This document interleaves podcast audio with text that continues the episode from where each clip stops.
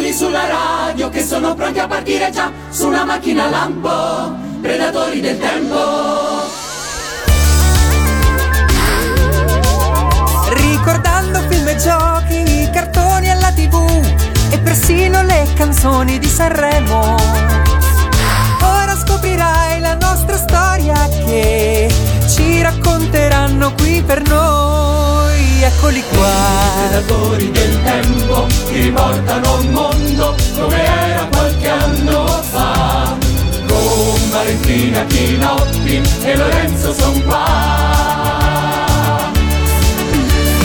Navigatori del tempo che rivivono il mondo qui su radio animati e poi rendono tierna la storia questi splendidi eroi.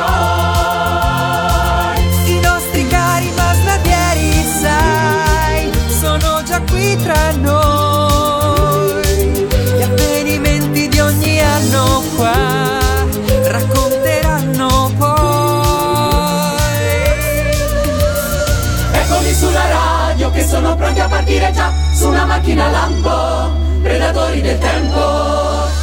Eccoci qua, ciao a tutti e ben ritrovati a questa nuova puntata dei Predatori del Tempo. Con me ci sono come sempre Valentina, ciao a tutti. E Chinoppi, ciao a tutti, sempre dalla sua navicella spaziale spazio-temporale. e io sono Lorenzo, come sempre. Ah, Se- sì? Beh, ma davvero, sì, non sono cambiato rispetto all'altra puntata. No, è passata addirittura una settimana. eh. No, eh, lo so, lo so, lo so, è vero. Una settimana è volata, ma noi insomma siamo tornati qua puntualissimi per eh, tenervi compagnia con i nostri viaggi spazio-tempo. eh, ancora una volta negli anni Ottanta. Ogni puntata è dedicata ad un anno, spesso, anzi quasi sempre ci fermiamo per più puntate in un anno per raccontarvi cinema, spettacolo, tv, sigle, cartoni, tutto quello che insomma quell'anno ci ha regalato. E siamo per la prima volta nel 1989, per cui tutto quello che vi racconteremo eh, in questa puntata e presumibilmente nelle prossime puntate sarà tutto dedicato all'ultimo anno degli anni 80, ma che in realtà, Chinopi, mi facevi giustamente notare tu, è- è- non è corretto dire che è l'ultimo anno del decennio degli anni 80, giusto? No, tecnicamente il 1990 è ancora il decennio degli anni 80, quindi eh, così come è successo alla fine del millennio in cui tutti hanno festeggiato due volte, perché alla fine, perché no, voglio dire, possiamo tranquillamente festeggiare due volte chi ce lo impedisce, eh, anche noi potremmo fare lo stesso, ovvero in questa puntata dire ah l'ultimo anno degli anni 80 e al prossimo continuare a dirlo così, per mantenere vivo l'interesse, no? Giustamente, giustamente. Ehm, insomma, stiamo per comunque lasciarci alle spalle un decennio fatto di tante cose belle, tante cose le abbiamo già salutate nel 1988 perché soprattutto in televisione tante cose stanno cambiando. Io direi di iniziare questa puntata con una sigla, con un pezzo che ha eh, sicuramente rimasto nella memoria, forse più della trasmissione stessa, eh, che fu una delle trasmissioni del meggi- mezzogiorno di Rai 1. Oh, quando oggi vediamo la, la prova del cuoco dobbiamo ricordarci che in realtà negli anni 80 abbiamo avuto tutt'altro. Prima eh, Raffaella Carrà, poi Enrica Bonaccorti, tante altre trasmissioni. Poi nel 1989 e poi esattamente a, a dicembre nel- del 1989 debutta una trasmissione che si intitola eh, Piacere Rai 1 e quella che stiamo per ascoltarci è la sigla di questa trasmissione ancora una volta cantata dal grande Toto Cutugno che negli anni 80 oltre a insomma arrivare tante volte secondo Sanremo ma comunque regalarci grandi canzoni ehm, abbinò alla sua carriera di cantante anche quella di presentatore televisivo prima con Domenica In e poi appunto con il programma di- del mezzogiorno di Rai 1 e Eh, Ragazzi, questa- ma quando, ma quando uno oltre al talento ha il carisma, E beh, Grande? Toto, grande, grandissimo Toto. E questa è la sigla di Piacere Rai 1. E con questa iniziamo questa nuova puntata di Predatori del Tempo.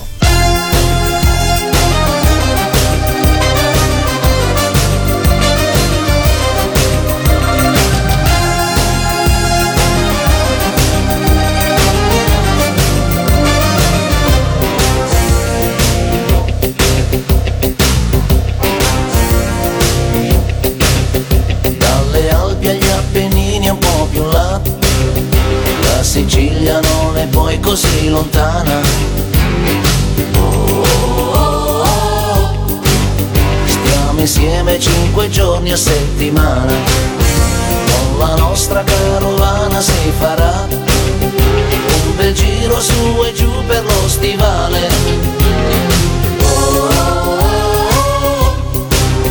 Busserà la porta della tua città Piacere, piacere, piacere Rai uno, uno per tutti, tutti per uno, vai con il coro facciamo casino. Piacere, piacere, piacere Rai uno, dammi la mano, stammi vicino, fammi conoscere la tua città. Siamo i tre moschettieri, chitarra, penna e comicità.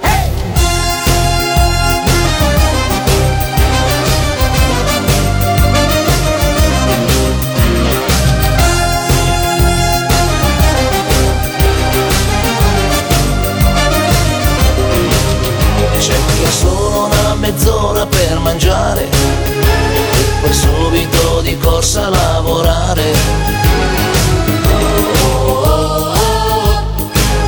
C'è chi a casa guarda il telegiornale, la nostra carovana arriverà anche con la nebbia, neve e temporale.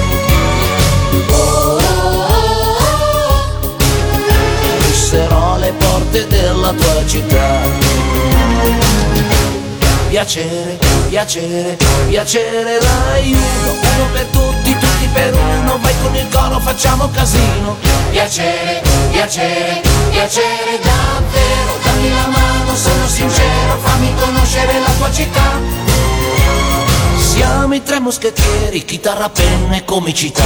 Piacere, piacere, piacere Rai uno, per tutti, tutti per con il coro, facciamo casino. Piacere, piacere, piacere Rai uno, dammi la mano, stammi vicino, fammi conoscere la tua città.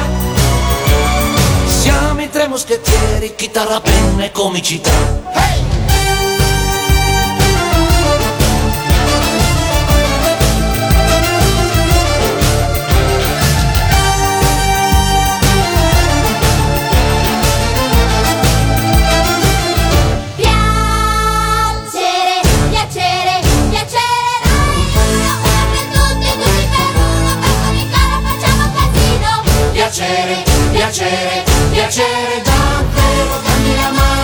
Sincero, fammi conoscere la tua città.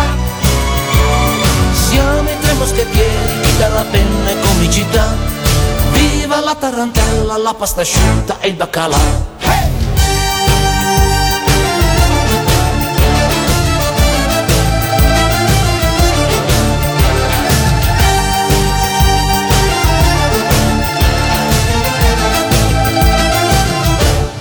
Hey! E pensandoci bene, siamo anche noi tre moschettieri, anche se non siamo chitarra e penna e comicità. Vi ricordate chi erano eh, il- i tre moschettieri di Piacere Rai 1?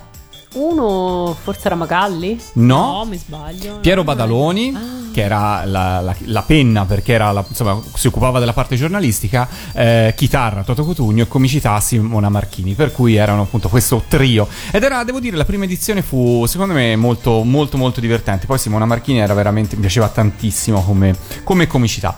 Ma restiamo in ambiente musicale perché se Toto Cotugno ha saputo sempre descrivere molto bene gli italiani, no? dalla famosa eh, canzone L'italiano a La domenica italiana, ma lo stesso Piacere Rai 1 eh, insomma racconta molto bene alcuni aspetti eh, della nostra cultura. Eh, partiamo invece della musica e dei successi del 1989. Vale.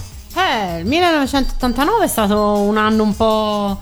Un anno particolare perché appunto è l'anno. Io non avevo idea che, che col 90 si considerassero ancora anni 80, quindi per quanto ne so io, lo- è stato l'ultimo anno degli anni, degli anni 80. Quindi la domanda eh, è cosa, cosa resta a livello musicale, cosa resterà di questi anni 80, come diceva eh, Raff. In realtà le cose sono già sulla, sulla via di- del cambiamento, l'abbiamo già detto anche con- quando abbiamo fatto, quando abbiamo dato un'occhiata alle classifiche del- dell'88. Con la fine del- degli anni 80 cambia un po' il, sia la percezione musicale sia anche i gusti del, i gusti del pubblico. Quindi l'89 è un anno che quello, forse eh, potremmo continuare a definirlo interlocutorio. Sicuramente ci sono alcuni mm, pezzi che credo ancora oggi eh, ricordiamo tutti. E ehm, il primo di cui mm, dobbiamo Posso, parlare, scusa Vale, dimmi. Vale, scusami, ti interrompo un secondo. Posso dire una cosa? Secondo, secondo me, se sia per quanto riguarda la musica che poi il cinema, magari lo vedremo eh, più tardi, ma molte altre cose, l'89 ma anche in un certo senso l'88 iniziamo a essere in quegli anni in cui se te a occhi chiusi fai ascoltare i pezzi alla gente e chiedi loro anni 80 o anni 90, molte persone ti rispondono anni 90. Esatto, bravo. Perché i pezzi, è vero, dici bene te, i pezzi della fine degli anni 80 hanno molto più in comune con quelli che li seguiranno almeno fino alla metà degli anni 90 eh, che non con quelli del- della metà degli anni 80. Sì, già dagli- eh, dalla fine degli anni 80 ci sono alcuni pezzi che insomma mh, sono facilmente confondibili. Condivido con te, Kinoppi, questa cosa. mh, vengono in mente soprattutto pezzi dance, però anche, altre- anche su altri generi ci sono. Ma perché le, le produ- le produzioni, il, il tipo di produzione è cambiato in quegli anni. Perché Eh, stanno cam- cambiando i gusti del pubblico. È eh, cambiata anche la tecnologia, eh, perché stanno arrivando sì. l'uso massiccio di, eh, dei, dei sample, dei campionatori, delle tastiere. Si inizia a produrre eh, musica anche con eh, a budget ridotto, per cui insomma questo eh, permette di, insomma, di, di cambiare tante cose. Insomma, anche nel mondo delle sigle, eh, questo sta cambiando. Insomma, se pensiamo alle sigle dei cartoni animati della metà degli anni 80 o dei primi anni 80, oltre al di là del budget a disposizione, però insomma c'erano anche ehm, musicisti veri a suonare. Eh, adesso la tecnologia permette di, di, insomma, di fare cose diverse e quindi tutto sta cambiando. Però il livello delle sigle della fine degli anni 80 secondo me rimane sempre molto alto e ancora abbastanza assimilabile al, al Scusa. precedente. Ah, scusa Vale, ti interrompo un'altra volta, voglio, volevo chiusare sul discorso di Lorenzo. Ma quindi mi vuoi dire che le sigle sono fatte al computer? Come cartoni animati. Come i cartoni animati. Quindi tutto torna. Tu- tutto torna, Le- certo. Le sigle, giustamente le sigle dei cartoni giapponesi sono fatte al computer per meglio così adattarsi alla Eh, esatto, serie. Giusto, adattarsi giusto. alla serie. Perfetto, Esatto. perfetto, il cerchio si chiude. Peccato che questo in realtà è un periodo in cui di serie giapponesi cominciano ad arrivarne molto meno. Ma eh. non vero. divaghiamo, restiamo sulla musica. Quindi- Vi ho portato fuori strada Sì, io, esatto. colpa mia. Allora, no, invece si parlava di, mh, eh, di grandi successi del, del 1989. Ce ne sarebbero diversi da citare e li citeremo tutti. Però il primo da citare, secondo me, è un, eh, è un, eh, è un brano particolare perché in realtà è il. È il brano che fa da colonna sonora all'introduzione di un ballo sudamericano che nel 1989 eh, dilagò letteralmente come una vera e propria mania. Neanche Oddio, no. Credo che, che- che ovunque si ballasse la lambada, Oddio, da- no. Ah. dalle discoteche alle feste parrocchiali c'era qualcuno che metteva il, che metteva il, il disco della, della lambada e, ehm, e poi vedevi gente che cominciava in effetti a dimenarsi perché poi ballarla davvero credo fosse piuttosto complicato, almeno per quello che ricordo non era esattamente come, come altri, altri balletti che sono venuti di moda prima o dopo che insomma si imparavano facilmente. Per ballare la lambada davvero ci voleva, insomma, bisognava saper, saperci fare. Comunque la lambada è un pezzo di origine francese, eh, perché questo va detto che i Kaoma che l'hanno portata al successo nel, nel 1989 sono un, eh, un gruppo che sostanzialmente è, è francese, quindi eh, arrivano, cioè eh, le, le- le ambientazioni sono e le, mus- le sonorità sono quelle latine, ma Simil Brasile. Esatto, però insomma ecco è, è diventato un classico poi dei balli latinoamericani, ma loro eh, sono assolutamente francesi. Fra l'altro eh, la cantante dei, mh, dei Kaoma è scomparsa anche abbastanza recentemente. Quindi, Ma insomma, quindi, ma quindi Lambada. lambada. Lambada. Voi ve la ricordate la lambada? Sapevate Certo. ballare la lambada? No, no, a parte non so ballare in generale personalmente, ma poi quel Eh. movimento pelvico, eh, cioè non...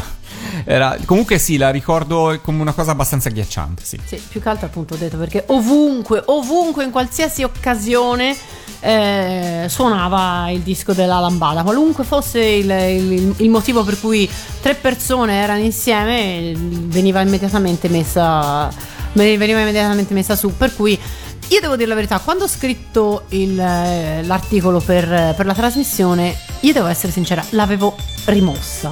Sì, eh? Nonostante per anni sia stata la colonna sonora di qualsiasi tipo di festa, io in realtà eh, l'avevo completamente rimossa. Quindi Allora, que- questo tipo di balli eh, latini o insomma chiamiamoli come vogliamo eh, si dimenticano abbastanza in fretta perché di solito dopo non molto tempo vengono sostituiti dal nuovo ballo latino eh, che insomma appunto che è pronto a spopolare tra la gente. E questo è un bene o un male a seconda di quello che lo vedi. È un bene perché eh, perché insomma sai che non può, che dura poco e quindi dopo un po' te ne liberi. È un male perché tanto poi ne arriva comunque sempre un altro e quindi di fatto non te ne liberi mai. Sì, diciamo che l'aspetto positivo è che ancora non esisteva il reggaeton, che secondo me è peggio Ecco. della lambada, per cui insomma è così. Comunque insomma la lambada fu, fu un grandissimo successo, fu il 45 giri più venduto in Italia in quell'anno e in tanti altri paesi, uno dei 45 giri più venduti probabilmente in assoluto nel decennio degli anni 80 per quanto, per quanto, per quanto riguarda l'Italia e fu seguito poi tutto da una serie anche di cover. Quindi, eh, io non mi ricordavo della lambada, ma mi ricordo invece benissimo del disco che eh, fece con diretta concorrenza nelle classifiche a- proprio al, al disco di Kaoma, ovvero eh, But Seriously, che è il, eh, il disco di Phil Collins da cui viene estratto il singolo Another Day in Paradise, che io trovo sia una canzone meravigliosa e, e all'epoca, all'epoca io avevo sia il disco della lambada che il disco di Phil Collins. Par Eh, condicio, beh, brava. sì, per par condicio le avevo entrambi ma credo di aver ascoltato molto di più Phil Collins. Io ho sempre avuto un debole È bella la Collins, canzone, però credo sai- che ormai l'abbiate capito tutti. Lo so, per- allora non, non voglio sparare su, su Phil Collins, ci mancherebbe, però devo dire che Another Day in Paradise col tempo, non lo so, sai che l'ho trovata un po'... lo so...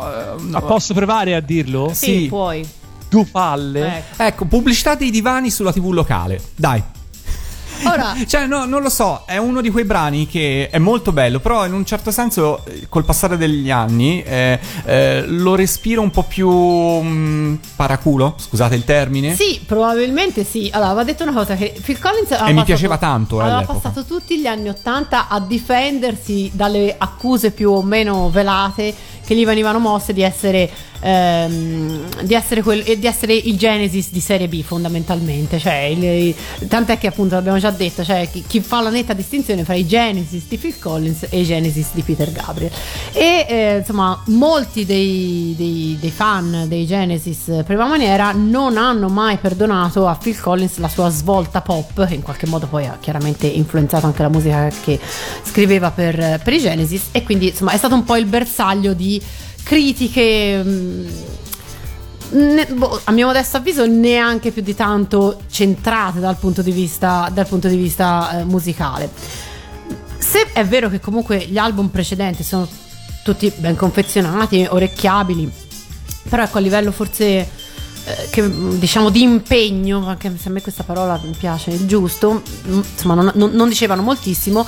A livello il But Seriously è uno di quei, di quei dischi che invece affronta già temi più, ehm, più, più complessi rispetto alle, alle classiche storie d'amore e anche dal punto di vista musicale è un, è un album eh, più meditato in cui ci sono meno sonorità ehm, anni 80 se, se vogliamo c'è più un- un- uno spaziare anche al- a livello di, di- di ricerca musicale. Quindi eh, sì, forse Another Day in Paradise adesso fa que- quell'effetto lì, però ecco il disco ha talmente tante canzoni ehm, meravigliose come I Wish You Would Rain e, e poi anche Do You Remember, eccetera, per cui secondo me ecco quello No, è un disco Inteso l'album nel suo complesso, sì, no, io mi sì, focalizzavo Another solo Day sul, in sul Paradise singolo. probabilmente sì Che forse l'ho anche perché l'ho ascoltato troppe volte, eh, devo dire. Sì, devo- forse anche- forse anche anche quello. quello in qualche modo.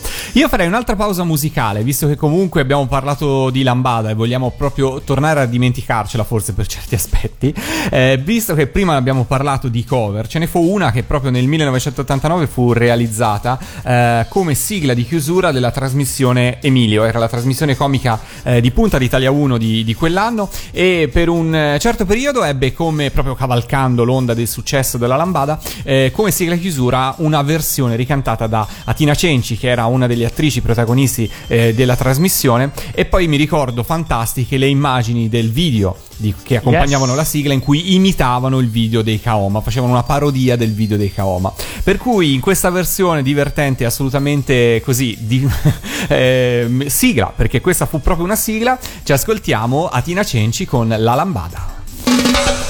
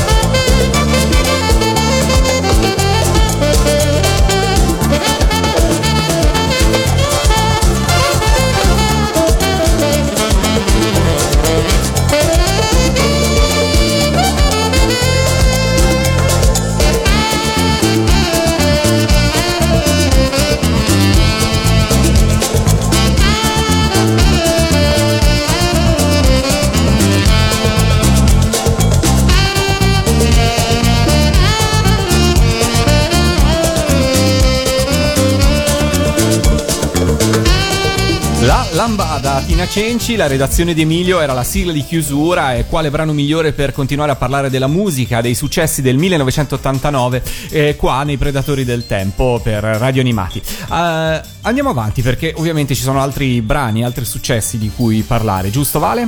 Esatto.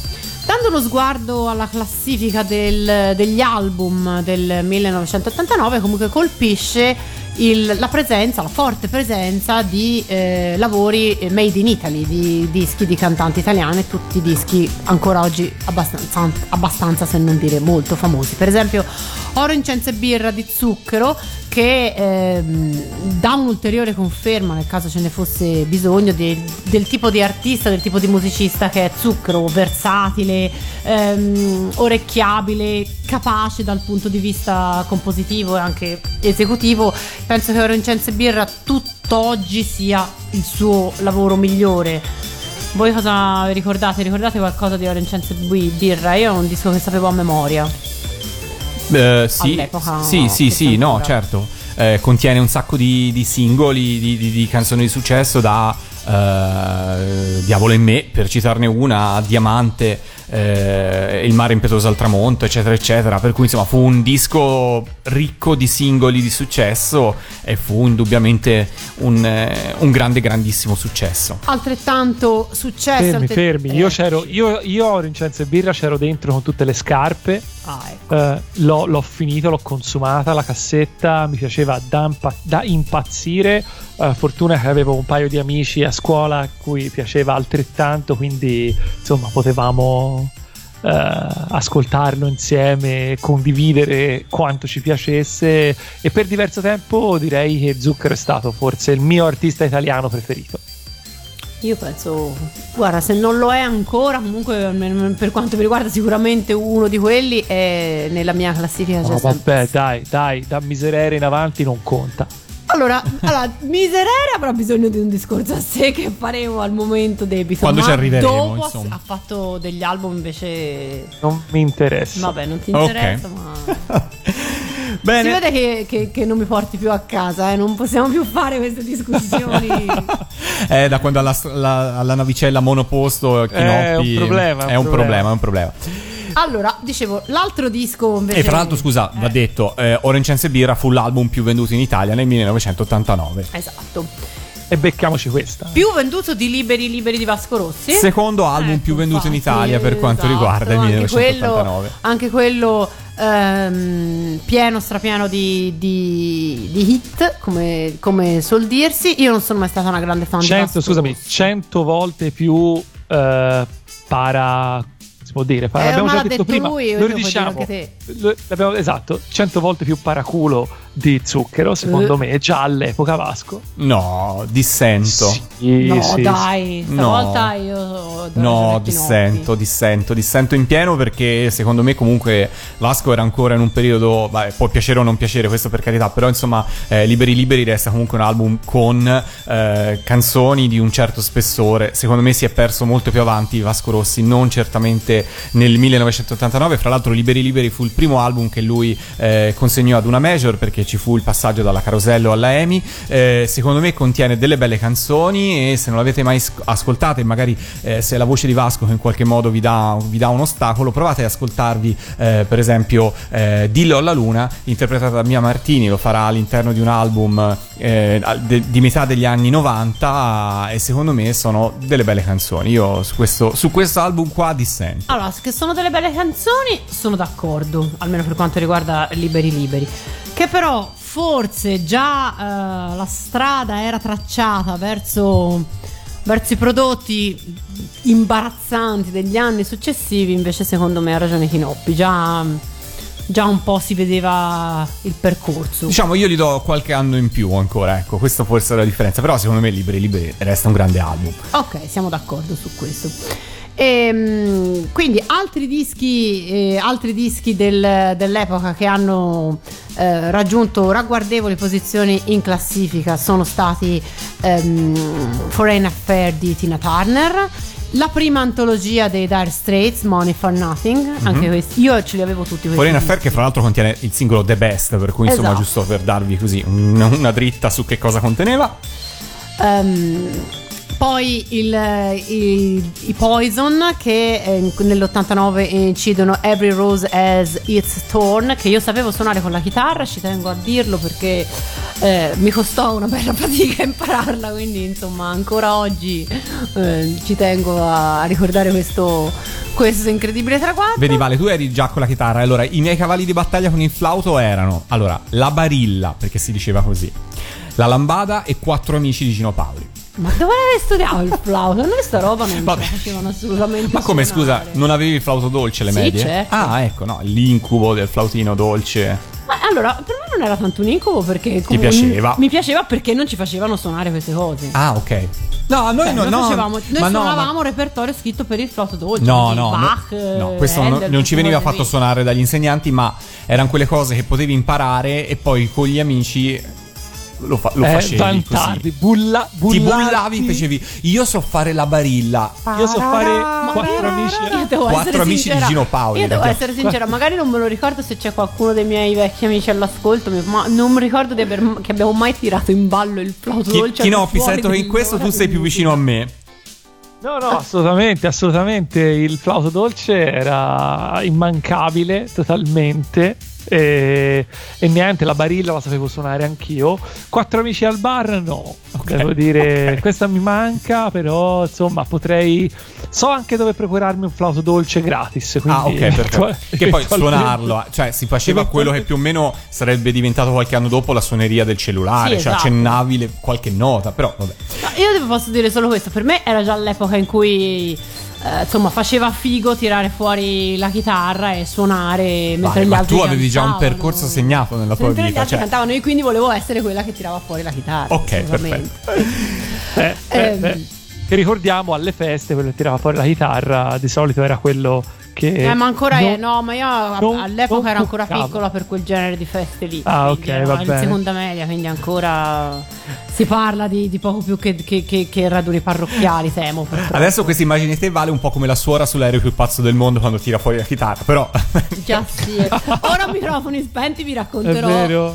qualcosa su, Beh, su- beh. su me e la chitarra. Però microfoni spenti perché non credo, non so, non so in che fascia va. sta vabbè, roba, ok, però- andiamo avanti. Ecco. Scusa un attimo, scusate un attimo, però hai citato i Poison e devo dire che io, io sarei, sui Poison sarei arrivato l'anno successivo. Sarei arrivato nel 90 con, con l'uscita di Flash and Blood. Eh, invece no, io ci sono arrivata quell'anno lì perché era, era la canzone su. Era la canzone che si sentiva molto spesso nelle radio, al- alla radio. Io, eh, quello, l'89 credo sia stato l'anno, se non forse anche l'anno prima, in cui ho cominciato praticamente a tenere la- accesa la radio 24 ore su 24. Cioè non, non c'era un momento in cui nella mia stanza non suonasse, non suonasse la radio e quindi le- e poi c'erano quelle trasmissioni non so se esistano ancora ma a me nel- nelle radio commerciali non so più come funzionano però fondamentalmente potevi telefonare e dedicare la canzone alla Non esistono praticamente più, un vero purtroppo, peccato, non esistono più. era, Esistono- era un modo di fare social prima dei, dei social Esistono, allora, nelle- nei network nazionali te lo puoi scordare. Fortunatamente esistono ancora delle belle realtà locali che in alcuni casi permettono di fare questo quando non si perdono a scimmiottare i network inutilmente, aggiungo. Però in generale, diciamo, purtroppo questa cosa qui, vedi, ti dedico la canzone con un link di YouTube postato sulla tua pagina Esatto. Facebook e ormai non c'è più. esatto e quindi Peccato. Ehm, parla- parlando sempre di album del 1989, ne vorrei citare al- altri due almeno. Uno è The Miracle, che è il tredicesimo e penultimo ahimè, album dei Queen.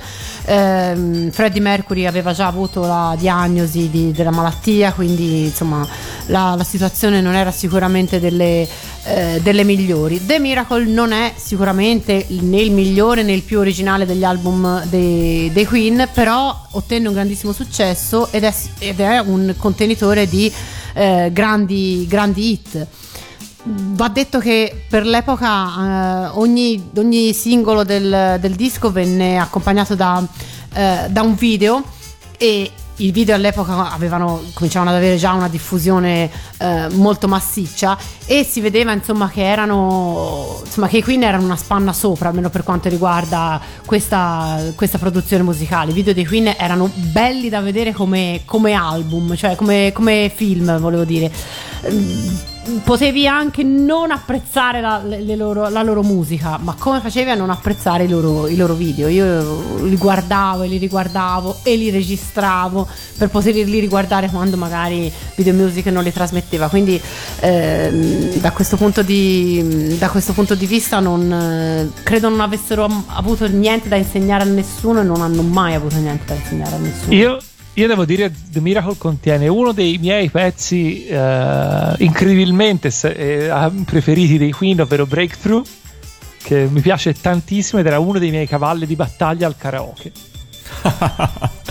Eh, quando, quando ancora riuscivo ad arrivare abbastanza, diciamo, ragionevolmente in alto per, per, non dico fare Freddie Mercury, ma insomma, almeno non far scappare tutti. Ho capito.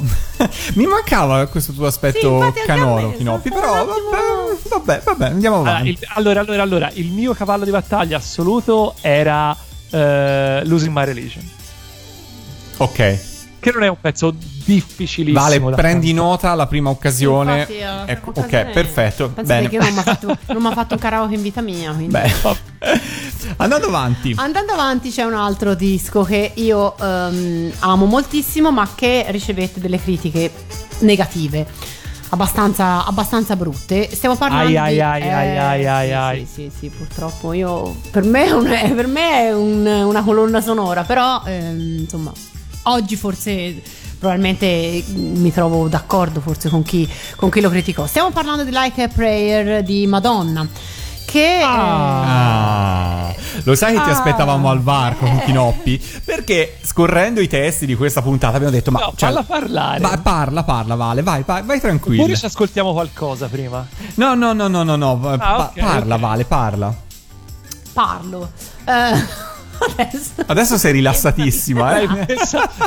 Allora, per me è stato, è stato un grande album. Sicuramente ha dei difetti. Uno di questi è che non ha niente di originale, cioè eh, prende un po' tutta la produzione di Madonna degli anni Ottanta, ne fa una sorta di, eh, di rimescolone e insomma dà una nuova confezione a quello che si era sicuramente già sentito. Mm. E quindi siamo, qui siamo d'accordo. aspetta, Aspetta, aspetta, posso già intervenire? Vai. Allora, lo dico da grande fans di Madonna. eh, Madonna non ha mai avuto niente di originale. Credimi che lei, la- secondo per me, me la, battuto, la sua però. bravura è sempre stata quella di prendere quello che non era ancora estremamente conosciuto renderlo pop e farlo passare per una cosa sua. Lei lo ha fatto sempre per tanti anni, è riuscita a riciclarsi fra alti e bassi per eh, più di 20 anni, 30 anni quasi di carriera è sempre riuscita. Eh, diciamo che forse il repertorio fino a quel momento, quindi diciamo fino agli album precedenti, ricordiamo che Madonna non usciva con un album di pezzi inediti da tanti anni perché l'album precedente era You Can Dance, che era un album di remix, sostanzialmente prima ancora c'era stato Lose That Girl con il tour, ma era una Sì, colonna forse sonora sono con due pezzi. anni, Per eh. cui erano più di tre anni che non usciva con un album, eh, con un album di pezzi inediti. True Blue. Esatto, Eh. per cui insomma siamo- eravamo nell'86, per cui sono passati tanti anni. Che suona tra l'altro in maniera completamente diversa. completamente da Like diversa. esatto. Like a Prayer, secondo me, in realtà è un album che traghetta perfettamente Madonna dagli anni 80 agli anni 90. Poi vedremo che cosa succederanno, eh, cosa succederà negli altri anni. Però, secondo me, Like a Prayer resta un bellissimo album. Non so, la critica all'epoca forse fu più incentrata sul video di Like a Ecco, Prayer stesso. Però secondo me eh, musicalmente è un album in cui prima di tutto c'è anche Prince che suona la chitarra, duetta con lei in un pezzo, secondo me resta un bell'album, anzi forse da un certo punto di vista è anche l'album un po' più autobiografico di Madonna perché va al di là eh, di, insomma, di, di- di canzoni appunto tipo True Blue, tipo eh, Who's Girl eh, o, o altro eh, e parla un po' anche del rapporto con eh, se stessa, con la sua religione, con il padre, con la madre che era scomparsa. mm, Quindi, insomma, secondo me resta un, un bellissimo disco. E poi Like a Pray Express Yourself sono due brani che veramente hanno fatto storia. Eh, io, cioè, figurati, io l'ho, detto subito, per me è un grandissimo album, però ricordo e mh, anche nel... Appunto, ricordo le critiche che ebbe sicuramente a livello di, di immagine perché ora forse chi all'ascolto non, non lo sa, non se lo ricorda se, se siete fortunati voi così giovani da non essere stati presenti nell'89. Il video del- della canzone Like a Prayer che dà il titolo all'album è, una, è una- un video furbo, diciamo pure così, perché era fatto apposta per suscitare le critiche, dal momento che eh, insomma si vedevano croci in fiamme, suore che ballavano, mm, insomma c'era un po', un po' tutto, il- un po' tutto il repertorio per, per creare un- uno scandalo, uno scandalo facile. Credo però che lo scandalo suscitato forse sia stato anche eccessivo poi rispetto alla, alla portata del, del- del messaggio, al punto che la Pepsi Cola, che era uno degli sponsor del uno degli sponsor pubblicitari di, di Madonna e del, del suo tour, ritirò la, la sponsorizzazione. C'era una pubblicità della Pepsi Cola Sì, con, sì. con Madonna che credo si sia vista boh, forse per Sì, sì, quattro, si è un, vista- un paio di volte, si è- volte si è vista venne- anche in Italia, eh, sì, sì, in fu- Italia me, lo- me- la ricordo. Fu proprio il, il lancio fu fatto attraverso del singolo e del, del- del pezzo fu fatto proprio attraverso lo spot della Pepsi Esatto, Cola. che poi venne ritirato. Eh, sì, sì, ci furono le polemiche, fu ritirato, però insomma secondo me anche in questo caso tutto era, sta- tutto era stato preventivato assolutamente. Cioè, quindi io credo le polemiche prevalentemente hanno nuociuto alla, alla, mm, alla fama del, del del- del singolo lì per lì. Però poi insomma mm, la fama di eh, album brutto è rimasta al di là poi effettivamente del, del- del contenuto del- dell'album. Sicuramente poi magari ah, ah, sono altri eh, gli album di Madonna che, che, insomma, che, che rientrano nel- nel- nella storia con la S maiuscola. Però Sì. insomma questo per me No, no, era un grande se- disco. Secondo me questo resta fra gli album eh, con la S me. maiuscola assolutamente. Allora Lorenzo la promuoviamo Valentina. Sì, sì, sì, avevo frainteso. Pensavo che Valentina fosse no, vabbè. Poi è arrivato Like a Prayer, è stato un Ma disco così. Ah, ok. No, non avete letto quello che Ok, no, nonostante, Nonostante mi renda conto che non so come mai, ma è- cioè io l'ho scritto su Word e poi l'ho incollato qui, ma È venuto fuori un'altra c'è storia. qualcosa che non torna. perché Vabbè, vabbè, manca vabbè. un'intera parte. Vabbè, No, vabbè. no, non ti preoccupare, è Lorenzo che legge con superficialità. esatto. Ehm, esatto.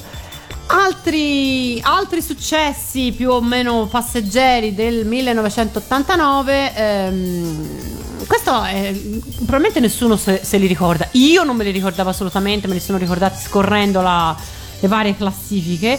Eh, I Milli Vanilli, voi vi ricordate i Milli Certo. Vanilli? Ecco, bravo. Infatti, anche, anche chi mi ha aiutato a fare questo pezzo, ovviamente mi ha detto: Ma come non te li ricordi? Mi ha snocciolato per mezz'ora canzoncine di cui io veramente non avevo. Snocciolare, sappiamo bene che snocciolare è importante. Esatto. Canzoncine di cui non ricordavo niente. Mi ricordavo però questa cosa di, di che furono un duo che in realtà credo fossero tedeschi. O Eh, comunque sì, erano. no. eh, sì, No, secondo me no. Secondo voi no? Secondo me erano americani. Anche secondo me. O erano americani. Beh, io chissà perché invece li avevo, li avevo catalogati come tedeschi. E eh, ebbero un grande successo, fecero un, un album d'esordio che, come, come spessissimo capita nel, nel mondo della musica, insomma, l'album d'esordio vende, eh, vende tanto e piazza diversi singoli in classifica. Ora, il fatto è che. mh, la cosa insomma non avrebbe particolare rilevanza se non fosse stato che l'anno dopo Sai che hai ragione tu, sono tedeschi. Ah, vedi, No. allora io mi ricordavo niente di loro, ma mi ricordavo questo, che erano tedeschi o comunque di- di- di- europei. E, ehm, e dicevo, cosa successe? Venne fuori, ma questo venne fuori già l'anno, già l'anno dopo, che in realtà cantavano in playback. Non proprio, cioè peggio ancora, la cosa fu che loro erano sostanzialmente dei ghost singer, cioè nel senso loro mh, prestavano l'immagine ma non era loro la voce. Vabbè, ma non è che sia neanche la prima volta. No, succede, è una assolutamente. Sarebbe stato esatto, sarebbe Come stato denaro. Esatto, Esatto, sare- pensavo proprio a lui. Bravissimi. Sarebbe stata una cosa che, insomma, mh, alla fin fine non, non avrebbe destato nessun, eh, nessuno scandalo se non fosse che nel 1990 si sono aggiudicati eh, un Grammy. E diciamo che questa cosa fu, insomma, Grammy per il miglior playback. non eh, no- non era solo un playback, perché loro erano proprio solo l'immagine, perché se si fossero semplicemente limitati a dover cantare in playback, per cui magari non erano, insomma, non- se- magari non avevano delle grosse doti vocali, però la voce era la loro, per cui magari si esibivano sempre in playback e non dal vivo per non mostrare questo tallone d'Achille, sarebbe stato un conto. Ma qui stiamo parlando proprio di eh, due personaggi che hanno posto la loro immagine, ma non sono loro che cantano. Questo avete citato voi Denaro, negli anni 90 arriverà Sì, Corona appunto, c'era con la voce di Jenny B, eh, Plastic Bertrand per citarne un altro che ha prestato l'immagine non era lui a cantare Valerie Dor. eh, Valerie Dor non sempre insomma Eh, comunque un po' più complicato ricordo- però insomma ce ne sono stati cioè, tanti una cosa, ecco, non, non- ormai sono passati tanti anni, non riesco veramente a capire perché questo fece più scandalo di tutti quelli che abbiamo citato fino ad adesso. Comunque questo fece veramente uno scandalo tale che insomma eh, poi il duo si, si sciolse. Eh sì esatto è così Quindi insomma la loro- il, il loro successo decretò anche la fine della, della carriera. Non fu così per un altro duo che si ehm, affacciò sulla scena musicale proprio alla fine degli anni 80, ovvero i Roxette, che iniziarono dall'89 la, la loro scalata alle vette della, della musica pop. Grandissimi, io ho tutti i loro dischi. Ehm, Non capisco se lo dici sul serio. No, è la verità, io ho tutti, Ah. di- tutti i dischi dei Roxette, eh, mi piacevano tantissimo. E- No, Joy- Joyride me lo sono non consumato di più. Esatto. Ehm, altri nomi del- che ottengono un successo nel- nell'89 sono Cher, Paolo Abdul, di cui invece vi sfido a ricordare l'esistenza. Sì, Io la vagamente il ricordavo nome. vagamente, esatto, perché mi era rimasto in mente, Sì. il, mi era rimasto in mente il nome. Ehm, la colonna sonora di, di Batman, di cui poi avremo occasione di parlare, è eh, anche un, un grande successo discografico, oltre, cinematografico, oltre che cinematografico. Poi ancora ehm, è l'anno in cui Elton John canta Sacrifice. L'anno in cui i Rolling Stones ehm, incidono Steel Wheels e eh, l'anno in cui Paul McCartney incide Flowers in the Dirt che è appunto un altro bellissimo album Molto del- Beatles. molto, molto Beatles davvero molto Beatles Eh, My Brave Face era il disco era il, il singolo che tra- trainava il, ehm, il disco e insomma, eh, altre, altri invece hanno avuto una, mm, una carriera più, più limitata, un successo più limitato. Di Francesco Salvi abbiamo già parlato, mentre Ecco, no- non me ne far parlare non di ne nuovo. parliamo ancora. Mentre eh, nell'89 i Meccano ehm, torna, cioè, fa- eh, ottengono un successo con un, eh, una canzone che si chiama Figlio della Luna. Meccano che sono un gruppo spagnolo che in patria sono famosissimi Esatto. e hanno mm, fatto un sacco di successi. Nell'89 realizzarono questo singolo in italiano e eh, tra- tradotto pari pari dalla versione spagnola, lo hanno tradotto anche in francese e portato in giro per il mondo e fu un grandissimo, fu un buon successo anche qua da noi.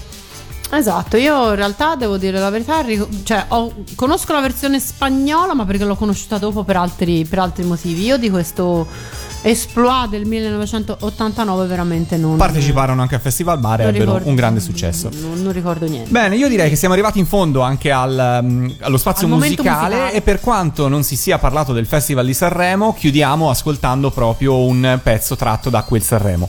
Eh, l'autore e l'interprete di questo brano eh, erano e sono Raff, eh, che nel 1989 parteciparono al Festival di Sanremo con il brano Cosa resterà degli anni 80. Il brano a Sanremo si classificherà solo quindicesimo posto, lì per lì sembrava non avere un grandissimo successo e poi in realtà esplose e divenne una hit, nonché veramente un, così, un manifesto di come si chiudevano in musica gli anni 80. E allora ascoltiamocelo qua su Radio Animati.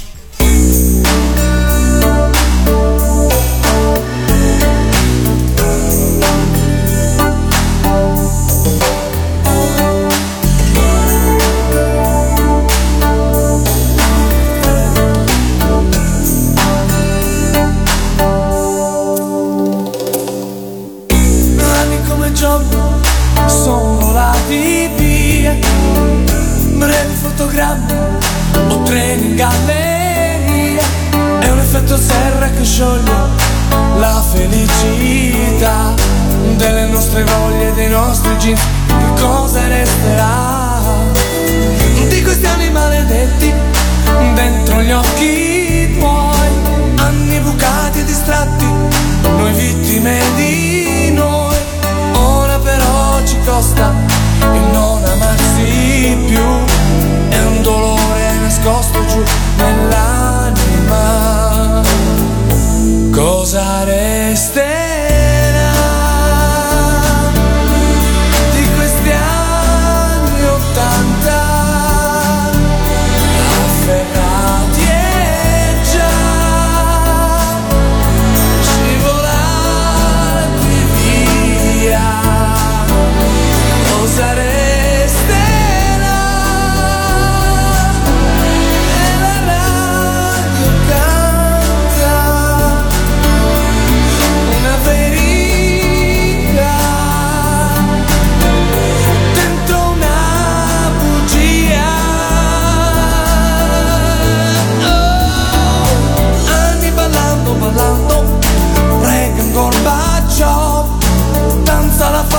nel mondo Un tragico rondo.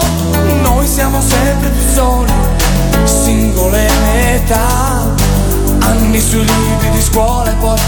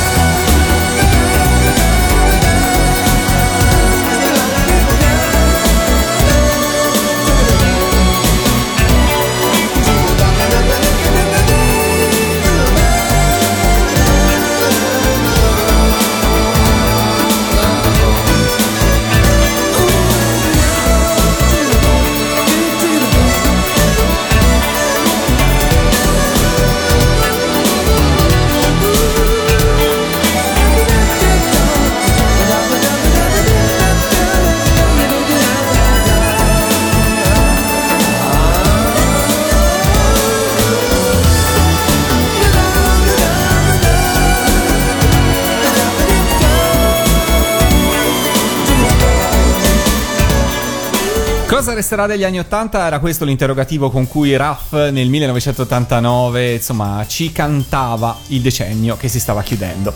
Continuiamo a parlare del In 1989. una canzone peraltro pochissimo anni 80, devo dire questo. Beh, insomma, continuiamo a parlare di questo anno, però passiamo dalla musica alle serie di animazioni giapponesi che in quell'anno debuttavano nel magico paese del sollevante. Quindi passiamo la parola a Kinoppi. Sì, voi cosa guardavate nel 1989? Eh beh, Prego, ah, subito. Altre serie, diciamo 89 in Italia arrivò Denver, per, per citarne uno. Mm, Io guardavo D'Artagnan, D'Artagnan è arrivato 88-89. Eh, io guardavo quello. E tu Kinoppi? No, bravi. Devo dire bravi. Ah, ok. Eh, no, nel senso perché magari uno poteva pensare no, io nell'89 ero grande, avevo smesso di Ma guardare. no, quando mai? Ma quando mai, no? Cioè, non No, avremmo perché- aperto una radio, siamo radio animati. Se, cioè, a 40 anni siamo ancora qua a parlarne. No, eh, la, realtà, la realtà è che mi riporto ai miei dieci anni e ai vostri più o meno.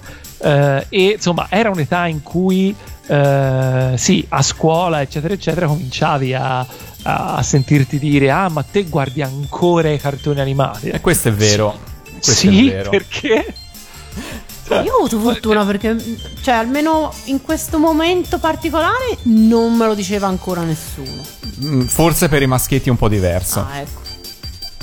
No, però è vero che. Però anche le ragazzine magari no, volevano magari ma già io, sembrarsi un po'... ah sì, le, rag- le ragazzine può darsi, ma io Ma tu facevo- eri lì con la chitarra a pianeta, suonare- quindi Non lo so, cioè io, ahimè, purtroppo, come ho già detto, a un certo punto la mia, la, la- la mia vita si è le- leggermente discostata da quella de- de- degli esseri umani. Ho avuto un, un- un- un- da, da ora in poi, diciamo, ho avuto una giovinezza un po', un po' strana. Faccio partire la musica sad. No, perché no, devi beh. fare partire la musica sad? Io guardavo i cartoni animati nell'89 ne ero fiera. Va bene. Oh, dai, e questa è una cosa, che, è una cosa che probabilmente almeno a noi che siamo un po' addentro ai radio animati sicuramente eh, ci accomuna a parte forse Pellegrino che i cartoni animati non li ha mai visti Sape- lo sapete benissimo, Pellegrino non ha avuto un'infanzia, per cui sta recuperando con radio animati. Per cui piano piano allora, lo prendiamo in giro, però voi provate, quando incontrate Pellegrino in una fiera, oppure gli potete fare la domanda, gli potete chiedere, ma tu tipo, scegliete un anno a caso, tipo nell'83. Cosa facevi? E lui ti dirà: Ero in radio e facevo radio. Poi provi un altro anno a caso, gli dici: Cosa facevi? Non so. Nell'89 ero in radio e facevo radio. Pellegrino fa radio da sempre, per cui non ha avuto un'infanzia. Diciamo che pensiamo un po' a radio animati come a eh, un'operazione sociale di recupero dell'infanzia di Pellegrino Esatto, Esatto, esattamente. realtà E questa è la nostra missione. questo è un progetto, non, è, non è un mondo di sigle TV, eh. ma è radio animati. Qui si sana un mondo di sigle TV. esatto è un mondo terapeutico di Sigle TV. allora scusate allora È proprio terapeutico, però Eh, non per la esatto. tosse. Sì, no, no, però vabbè. credo, credo per ingoiato un moscerino scusate che bel momento. che bel momento di radio Vabbè, allora aspetta, mentre tu ti riprendi, mentre tu ti riprendi per, per il moscerino. Ascoltiamo un po' di musica. no, no, dai, dir- direi che sei, sei- ok, sei pronto, bene. dai.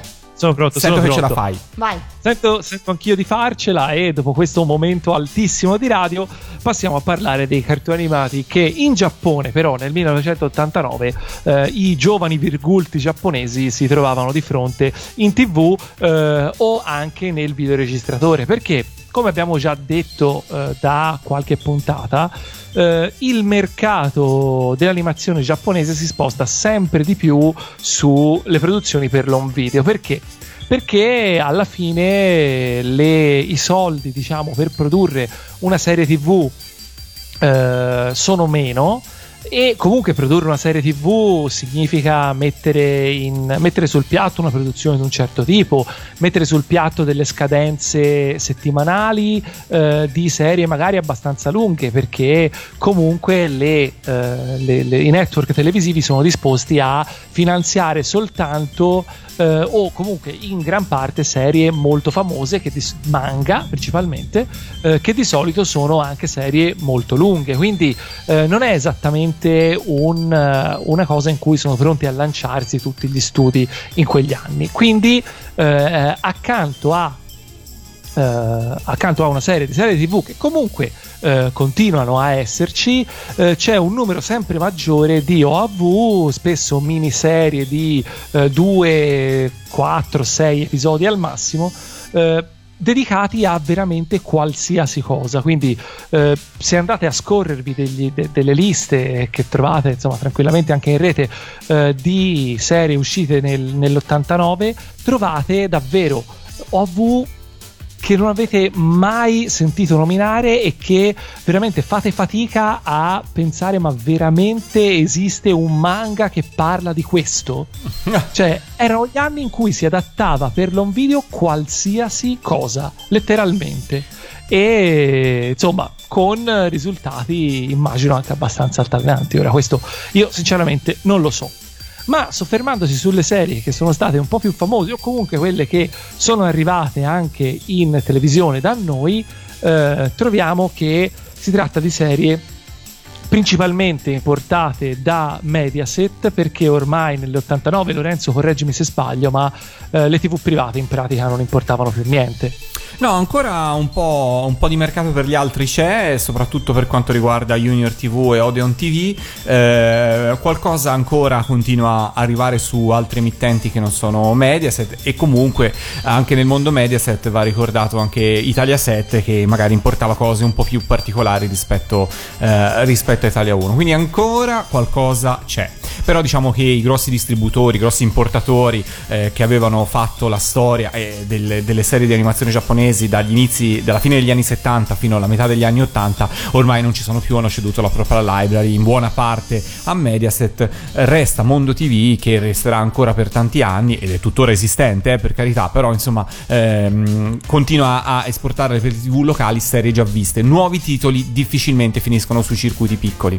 Comunque questo è anche l'anno, uno degli anni d'oro per quanto riguarda le repliche, quindi... Ah beh, certo, Cioè, sì, sì. l'89 per me eh, magari poteva esserci di meno da guardare a- a- dal punto di vista delle nuove uscite, ma era talmente pieno di, di repliche che io boh, ancora non mi sono resa conto, cioè almeno all'epoca non mi rendevo ancora conto che la situazione Eh, qui, stava, qui- qui ho fatto una. Va, va detto una cosa, secondo me, fondamentale: che oggi, diciamoci la verità, se una serie te la perdi in tv, a parte chi la guarda in tv, ormai le guardi soprattutto in streaming, se non in DVD direttamente, eh, però hai la possibilità di non perderti una puntata. All'epoca, le- soprattutto le serie che non finivano su Italia 1 spesso avevano una programmazione abbastanza frastagliata, oppure contemporaneamente c'erano tante serie, per cui era difficile riuscire a seguirsi una serie dall'inizio alla fine, per cui le repliche erano fondamentali anche per recuperare e, guard- e riuscire a vedersi in maniera completa una serie. Anche i videoregistratori, sì, eh, ah, siamo su- nell'89, quindi insomma sono iniziati a essere veramente uno strumento eh, largamente diffuso, ma è qualcosa che ha avuto una diffusione di massa da un paio di anni, non da molto di più, per cui è veramente un'altra epoca, per cui le repliche erano veramente fondamentali. Esatto.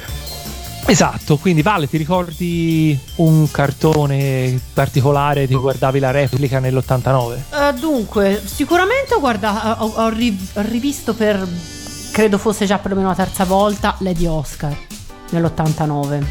Lo, lo davano all'ora, lo, lo replicavano all'ora di pranzo. Se non, se Forse non una delle ultime male. repliche con la sigla dei Cavalieri Sì, del esatto, forse l'ultima. Re. Eh sì, perché poco, poco dopo sarà arrivata Esatto, la, quindi la sicuramente sigla nuova. nell'89 ho rivisto, ho rivisto tutte le di Oscar, ma te considera che io appunto eh, avevo l'abitudine di eh, fare ah e l'uomo tigre anche me lo sono abbastanza sicura perché eh, una, una registrazione casalinga sai fatta come i bambini che giocano a, a fare la radio eh, captò chiaramente l'inizio della, della sigla quindi evidentemente l'uomo tigre lo devo aver rivisto tutto nell'89 io tenevo la televisione accesa sui cartoni animati all'epoca fissa non- per cui quello che c'era l'avrò rivisto di certo Bene, Bene. bene.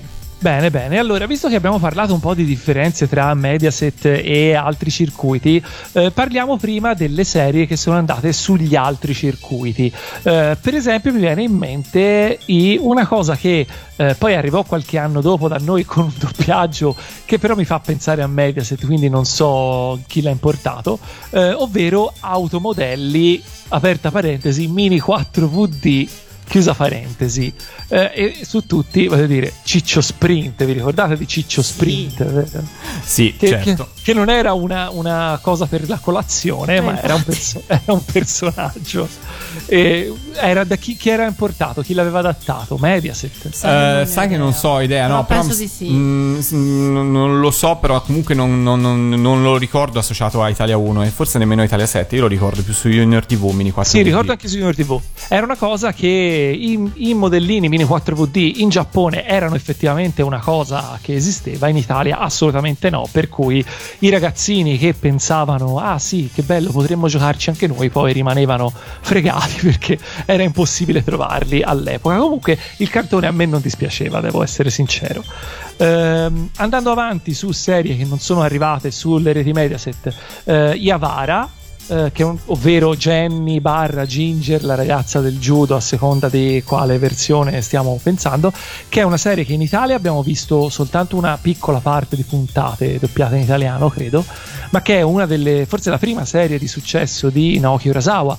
Eh, tratta da un fumetto di Naoki Urasawa che poi andrà a scrivere e disegnare eh, grandi serie tipo a partire da 20th Century Boys passando per Pluto eh, Monster prima ancora eccetera eccetera. Quindi insomma stiamo parlando di un grandissimo eh, della- di un grandissimo del, del fumetto giapponese Eh, l'avete visto voi Avara? ve lo ricordate? Io qualche puntata, Qualche puntata l'ho vista, ma adesso appunto scopro eh, che non. Cioè, quindi que- quelle poche che ho visto erano tutte lì, ecco, fondamentalmente. Io sono sempre stata convinta di averlo poi perso, cioè in, in- in cambi di programmazione, cose del genere.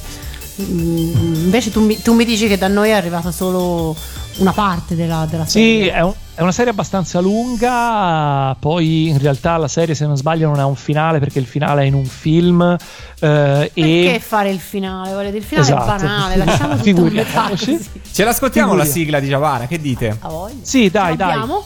Eh, ce l'abbiamo sì, Mm, ci ascoltiamo la la sigla di chiusura, sigla eh, giapponese di questa fantastica serie arrivata nel 1989 in Italia eh, su Junior TV.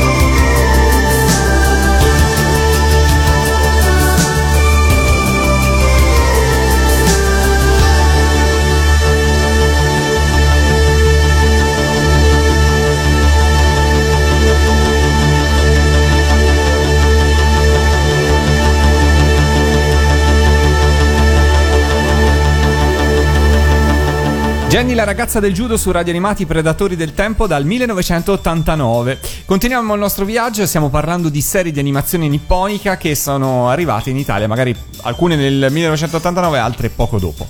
Kinoppi.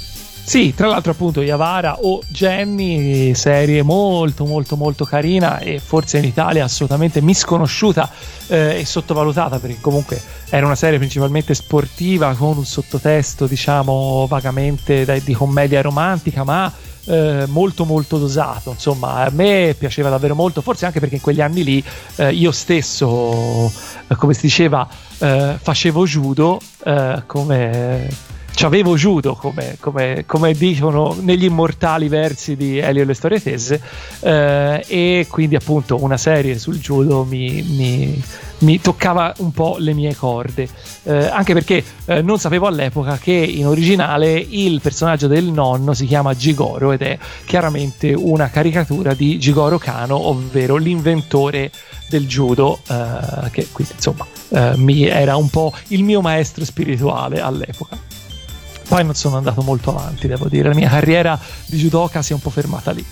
Eh, andando avanti, sempre parlando di serie che non sono arrivate sulle, serie, sulle televisioni Mediaset, ma altrove, eh, ce n'è una molto, molto, molto, molto importante eh, che eh, è arrivata decisamente diversi anni dopo da noi, se non sbaglio, e che risponde al titolo di Ranma Mezzo. O, boh, lo so, voi come lo, come lo dicevate il titolo di Ranma? Ranma mezzo. Radma mezzo, sì, anch'io dicevo Perché c'era mezzo. chi diceva Ranma Mezzi, Ah, chi diceva sì, è vero, è vero, forse Ranma a volte un anch'io. mezzo, Ranma 1 barra 2, barra su due. uno su due. 1 su fratto 2, due. 1 fratto 2. esatto. Eh, no, eh, Ranma che in che anno è arrivato in Italia? Voi lo ricordate? Eh, io lo associo ai primi anni 90 io- sicuramente. No, no, no, secondo me è arrivato dopo. Secondo Eh, me secondo Ranma me. è arrivato nel 97. Guarda, secondo me è arrivato alla fine degli anni 90. Vediamo, vediamo, vediamo al volo, Intanto vediamo al volo. diciamo Sì. in radio.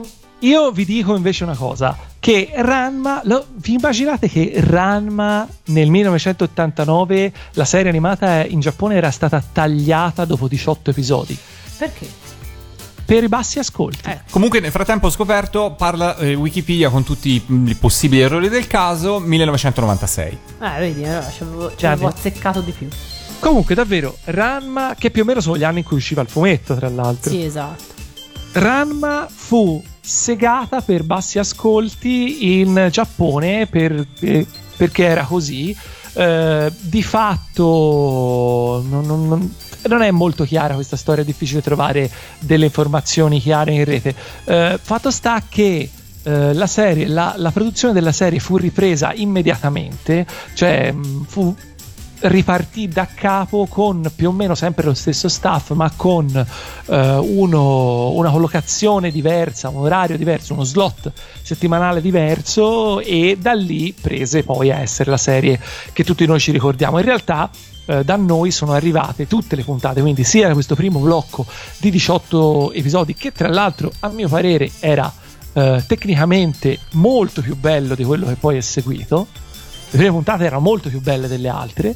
Tra l'altro, Eh, i primi 18 episodi anche da noi comunque hanno avuto un doppiaggio di- leggermente diverso. Hanno avuto. Erano, di- eran- cioè, si capiva che era comunque un, un blocco. un diciamo, blocco diverso, sì, separato, può essere, può essere, può essere. Tant'è che io, se non sbaglio, all'epoca pensavo eh, che i primi episodi fossero in realtà una sorta di OAV, cioè che fossero stati realizzati magari per eh, avere un inizio della serie per il mercato home video e poi dopo fare televisione, che ripensandoci adesso non avrebbe molto senso.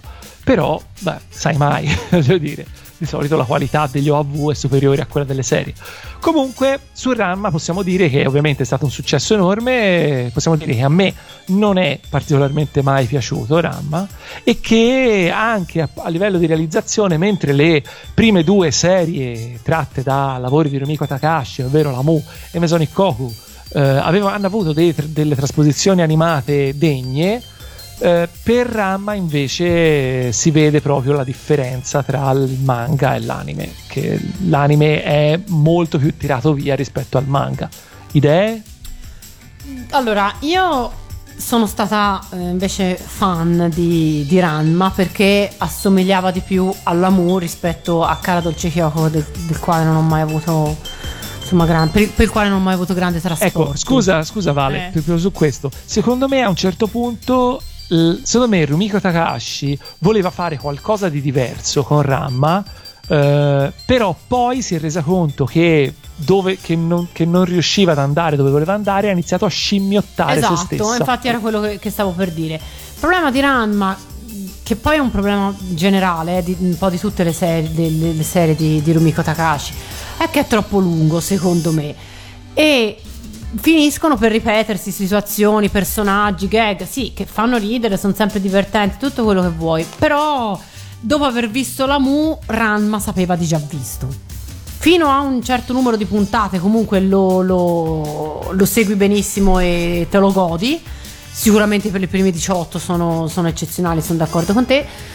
Dopo cominciano a esserci dei personaggi che a- a- oggi a distanza di anni mi chiedo ma questo è in Ranma o in Lamu? Perché in effetti non... ehm, insomma si, si perde un po' la, la- la distinzione fra le due... eh, Esatto, il, pro- il problema di queste serie è che sai, andando avanti, sai che i personaggi che, verranno, che vengono introdotti dureranno eh, una decina di puntate e poi spariranno completamente. Eh, perché è così che funziona? Perché eh, invece di creare dei, dei- dei personaggi eh, che possono adattarsi alle varie situazioni e quindi riusare più o meno sempre gli stessi personaggi in situazioni diverse, la Takahashi ha sempre avuto questo approccio qui, ovvero di invertarsi dei personaggi usa e getta per quella specifica situazione lì e poi lasciarli, lasciarli andare e questo fa sì che i rapporti eh, tra i personaggi, quelli per cui dovremmo poi effettivamente affezionarci e dovremmo interessarci, non, eh, non- non evolvono mai. E quindi di, di- di fatto ti lasciano un po' così, rimangono un po' bidimensionali. Questo perlomeno è la mia, la mia opinione. Passiamo Ecco. adesso invece alle serie che invece sono arrivate sulle reti Mediaset perché abbiamo dato priorità alle altre, alle altre reti, ma le reti Mediaset comunque in quegli anni ci davano alla grande. Partiamo da una serie che a me piaceva, una serie della domenica se non sbaglio, ovvero Alfred. Allora, io devo dire una cosa su Alfred. Che non ti piaceva, lo so. No, a parte che non mi piaceva, ma in Alfred, almeno nella prima puntata, c'è una scena che Sì. personalmente trovo abbia un potere traumatico superiore a tutti i cartoni animati giapponesi prodotti da, da- Tutte le mamme di a Bambi. tutte le mamme di Bambi, a tutte, cioè qualunque cosa. Comunque, niente paura c'è Alfred fu un cartone delle 20, eh. Ah, esatto, sì, anche a me mi sembra Non era un cartone delle- no, no, no, no, no, era un cartone delle fosse 20. delle, delle 20. Eh, che da noi arrivò nel, nel 90. Cioè, ecco, io mi chiedo, hanno fatto tante polemiche, tante proteste per cose molto, molto, molto più innocue e nessuno... Tipo la testa, la testa di Sabrina Tipo, sulle esatto. spalle di, di, di Kyosu, di Johnny. Esatto, Eh, cioè, ecco. protestavano per quelli di Kenshiro che esplodevano e nessuno ha mai protestato del fatto che alle 20, la dom- che alle 20 mentre eri a cena così felice bambino ti fanno vedere la scena in cui investono l'intera famiglia del protagonista. Cioè, è una cosa... Personalmente io ancora oggi ho in mente quello, quello zoccolo che rotola sull'asfalto sotto la pioggia e penso... Cioè, l'infanzia finì in quel momento. Può essere. Può essere, sì, può essere Com'è effettivamente. che nessuno ha mai protestato per questo? Alfred, Perché tra l'altro, nessuno è- guardava più i cartoni Esatto, delle 20. tranne- Eh, beh, non mancava molto alla fine, un paio di anni devo dire. Almeno per quelli di Italia 1, ovviamente. Alfred, tra l'altro, è una, è una coproduzione, se non ricordo male, vero? È un Olandese, un- giapponese. Esatto, esatto. È una di, quei- di quelle serie prodotte già con l'idea che, che appunto avrebbero avuto anche uno sbocco sul mercato europeo. Che all'epoca comunque non era una cosa esattamente comune. Eh, perché non, non era è un- scontato. No, però effettivamente è una di quelle serie che è stata trasmessa un po' in tutto il mondo, dalla Russia all'Arabia Saudita, Israele, Norvegia, Svezia, Finlandia. e noi abbiamo tutte le sigle. Eh, ovviamente. non vorrei andare a cercare in archivio, ma conoscendo il nostro Matteo, probabilmente sì. No, no, eh, appunto. Eh, tra l'altro è una cosa, comunque a parte questo, cioè nota storica, è una cosa estremamente recente per i giapponesi di essersi resi conto che hanno un mercato anche fuori dai loro confini. Per cui, insomma, eh, qui si parlava di, di rarità all'epoca. Eh sì. Comunque, eh, dopo Alfred abbiamo avuto D'Artagnan. Grandissima serie, la sua memoria, rivista, vista e rivista per ogni volta che l'hanno replicata. Ma prima di andare a parlare di D'Artagnan, eh, di proseguire, perché non ci ascoltiamo la sigla di Ramma, visto che... Pensavo la sigla di Alfred. No, no, no, mi ero un attimo distratto, però ho detto, ma la Vai, sigla vai. di Ramma secondo me la Eh, dobbiamo la sentire, anche perché poi sì. eh, insomma, è stata anche una delle sigle che ha riportato appunto poi un adattamento di una sigla giapponese eh, su, eh, con un testo italiano, purtroppo in forma incompleta e mai edita, parlo della Vero. versione italiana ovviamente. Ascoltiamoci invece la sigla originale giapponese. Yeah, papa, yeah, papa,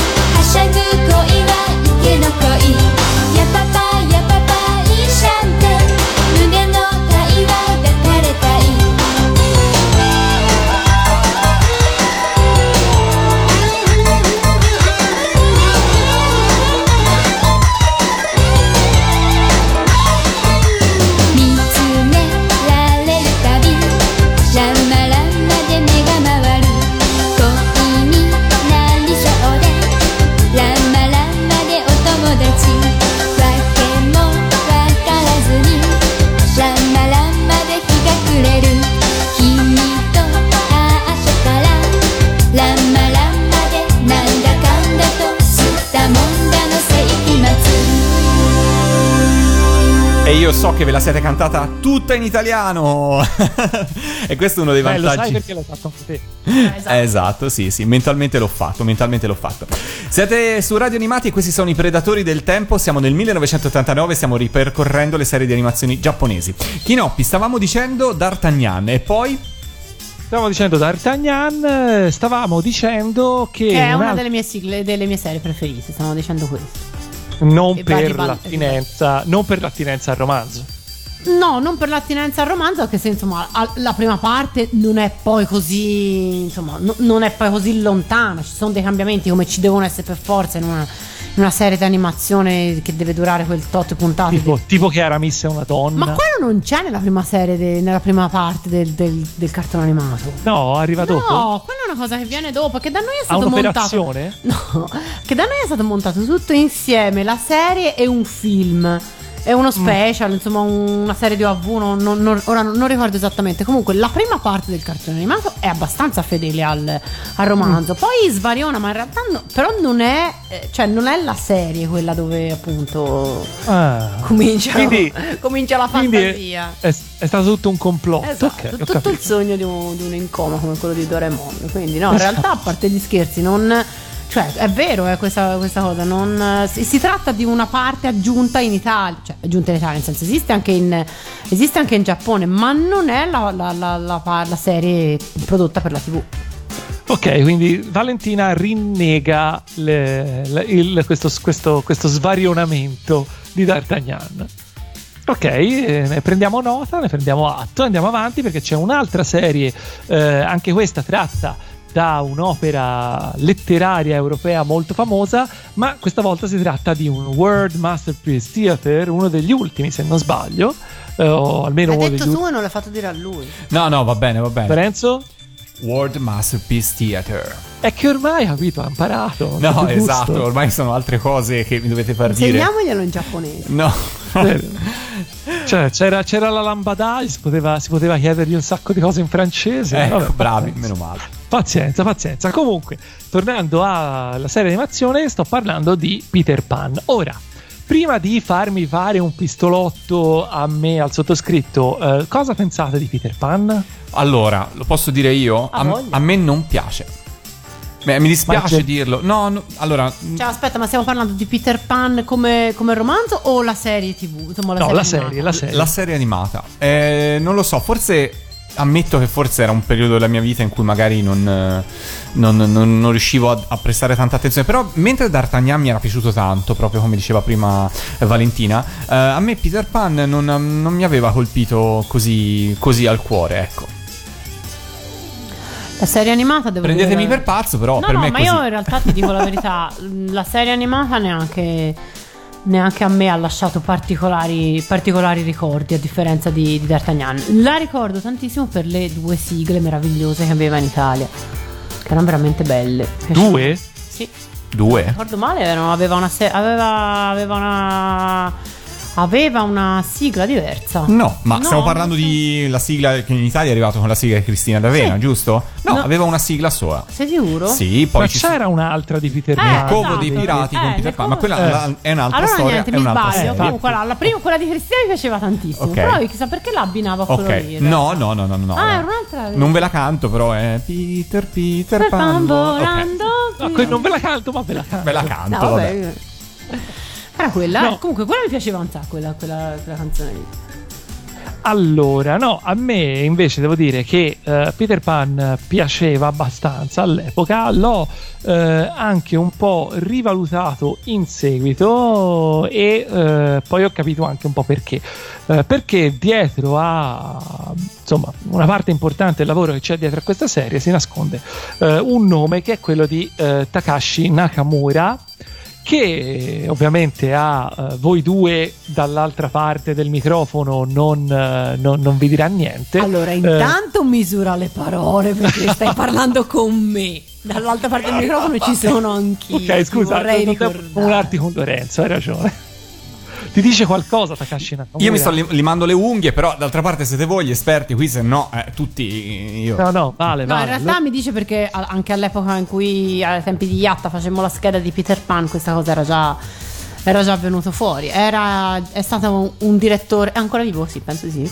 eh, direttore della- dell'animazione, del- delle animazioni. È stato, ha, lavorava- ha lavorato con Miyazaki. Ha lavorato a Nausicaa come key animator eh, e soprattutto lui è stato in quegli anni collaboratore di Otomo perché è stato key animator anche in Gemma Tyson che non ricordo se, era- se fu il primo eh, lungo di Otomo insomma uno dei primi qualche anno prima. È stato direttore dell'animazione di Akira e scusate se è poco eh, ed è un animatore eh, estremamente influente, uno forse il più influente di- de- della, della seconda parte degli anni 80 e insomma mh, tantissimi animatori che poi hanno seguito hanno dichiarato di, di essersi, insomma che, che- che Nakamura è stato un esempio e un maestro. Per loro in realtà non è stato così prolifico eh, almeno per quanto riguarda insomma le, le serie poi tv che non ha fatto molto altro. Lui ha realizzato un film eh, verso mh, l'inizio degli anni 2000 se non sbaglio che si chiamava Palm No Key eh, che è un film molto strano molto introverso molto eh, di difficile comprensione perché lui eh, diciamo che eh, ha sempre avuto questo approccio un po' ehm, molto psicologico, qua- quasi psicanalitico eh, nelle storie che scriveva, non molte in realtà, perché insomma lui poi è stato principalmente un, un animatore, quindi non, non uno scrittore.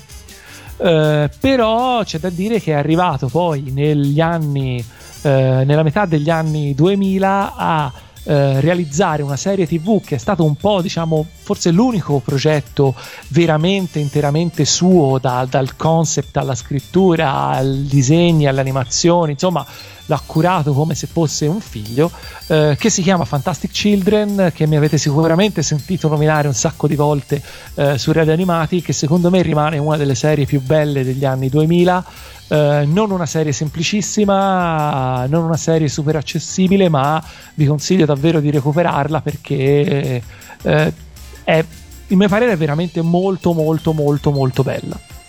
E te Vale, non mi ricordo se poi No, e io in realtà non l'ho ancora vista perché devo dire la verità, sicuramente cioè, la, la vedrò, però non l'ho ancora vista perché non, non riesco a farmi ispirare più di tanto dal, dal disegno. È- fondamentalmente. è- È, è quello è- che mi ha sempre bloccato. Ce l'ho a casa, eh, lo- lo- è, lì tra le cose da, da vedere, ma alla fine non- ancora non ho trovato il coraggio.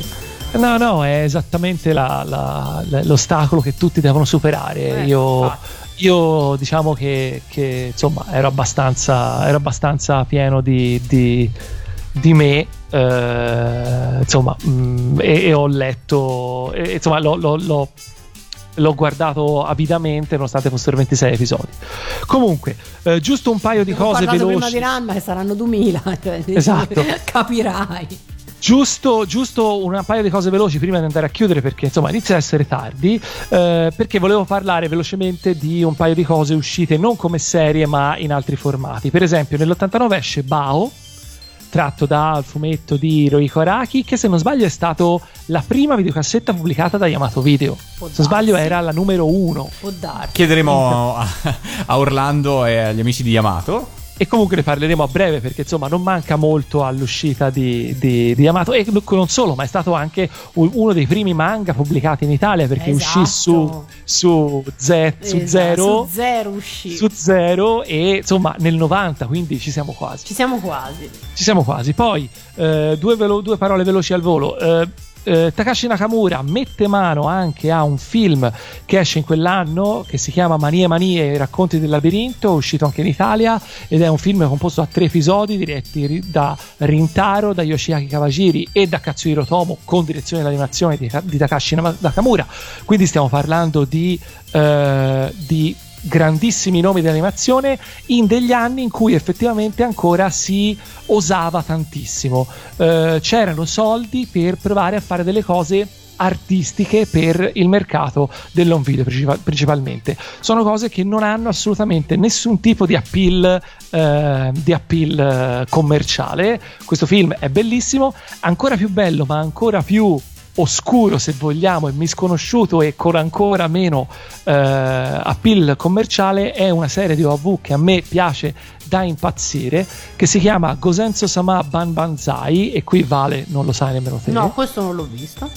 è prodotto e scritto da Mamoru Oshii che sappiamo benissimo che quando si mette a fare le cose strane eh, insomma è capacissimo Eh, è una serie una, serie, una miniserie di cui eh, veramente si può dire qualsiasi cosa. È una serie con un'impostazione incredibilmente teatrale.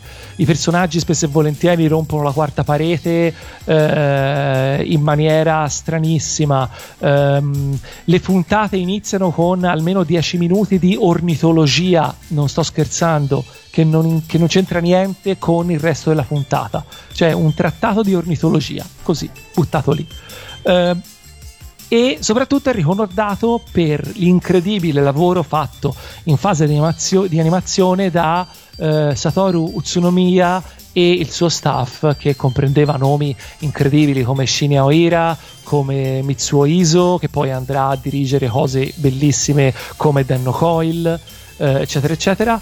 E quella è un'opera che a tutt'oggi viene ricordata come eh, un'opera di quelle che rompono le barriere, con scene lunghissime realizzate in full animation, con ehm, effetti particolari, con una cura particolare per le ombre e per il lip syncing che veramente fino a eh, che era veramente la prima volta che si vedeva in una produzione di quel tipo in Giappone eh, e insomma tanti tanti tanti tanti altri dettagli eh, tecnici che la rendono un'opera in- imprescindibile davvero se siete amanti dell'animazione e di quelle che sono le tecniche dell'animazione. Si trova eh, abbastanza materiale in rete, non è semplice, eh, però se vi va di approfondire, se amate l'animazione, eh, vi assicuro che è una cosa, benché non sia una visione semplice, non lo è assolutamente, eh, però con l'occhio di un critico vi, vi riempirà gli occhi e il cuore, veramente, ve lo assicuro. Si sente Chiudiamo. che ti è piaciuto. Eh sì. Chiudiamo questo pezzo andando a ricordare che nel 1989, invece passando dalle cose eh, artistiche alle cose prettamente commerciali, eh, esce, inizia quello che in realtà è una seconda serie. Eh, ma che esce con un titolo diverso e soprattutto con una sigla diversa, eh, ovvero Dragon Ball Z, quando, ovvero quando Dragon Ball inizia a diventare brutto, per quanto mi riguarda, anche se in realtà molta gente, per, per molti ragazzini dell'epoca, è, in- è quando Dragon Ball diventa bello, perché erano molto più interessati ai combattimenti che non eh, alle scene umoristiche. La sigla cantata da Hironobu Kageyama eh, che con questa sigla fa il botto è forse la sigla giapponese più conosciuta in Giappone la sigla anime eh, più conosciuta in Giappone si chiama Chala e Chala e ce l'ascoltiamo Ce l'ascoltiamo e la usiamo proprio come sigla per chiudere questa puntata dei Predatori No. del Tempo, perché siamo arrivati ovviamente al capolinea anche per questa puntata, ma il 1989 ci regalerà ancora tante tante altre cose che scopriremo prossimamente. Ci fermeremo per una settimana perché ormai ci siamo, eh? perché ci siamo veramente a Lucca Comics, per cui la prossima settimana saremo in diretta da Lucca, per cui non saremo in diretta, eh, non saremo in onda la settimana mh, di Lucca per quanto riguarda i Predatori del Tempo, ma ci ritroveremo subito dopo. Lunedì successivo saremo nuovamente in onda e proseguiremo questo viaggio nel 1989. Per cui ci salutiamo con il Giorgio Vanni, diciamo così, giapponese. Giorgio San. Giorgio, Giorgio Giorgio San. Vanni Giorgio giapponese. Giorgio, Giorgio se ci ascolta lo salutiamo secondo me può essere fiero di, questa, di questo paragone È tutto per questa puntata dei Predatori. Un saluto da parte di Lorenzo. Un saluto da parte di Valentina. e un saluto da parte della navicella di Chinoppi ciao Ciao ciao. Ciao.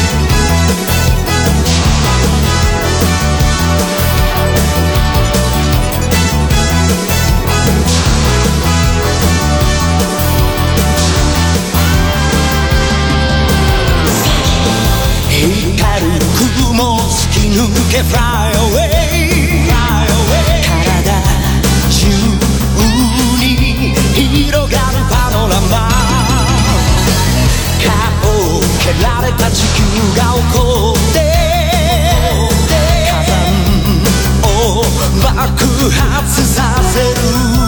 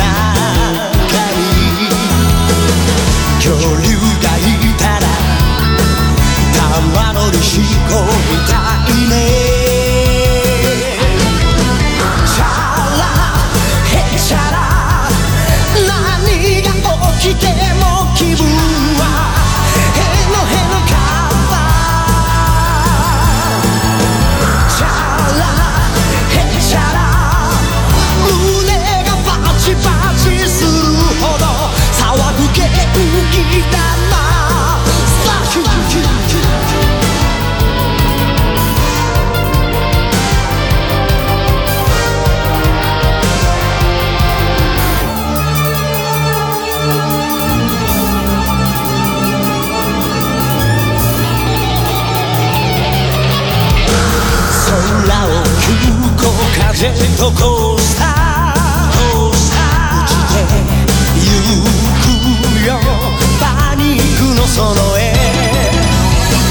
景色逆さになるという海さ。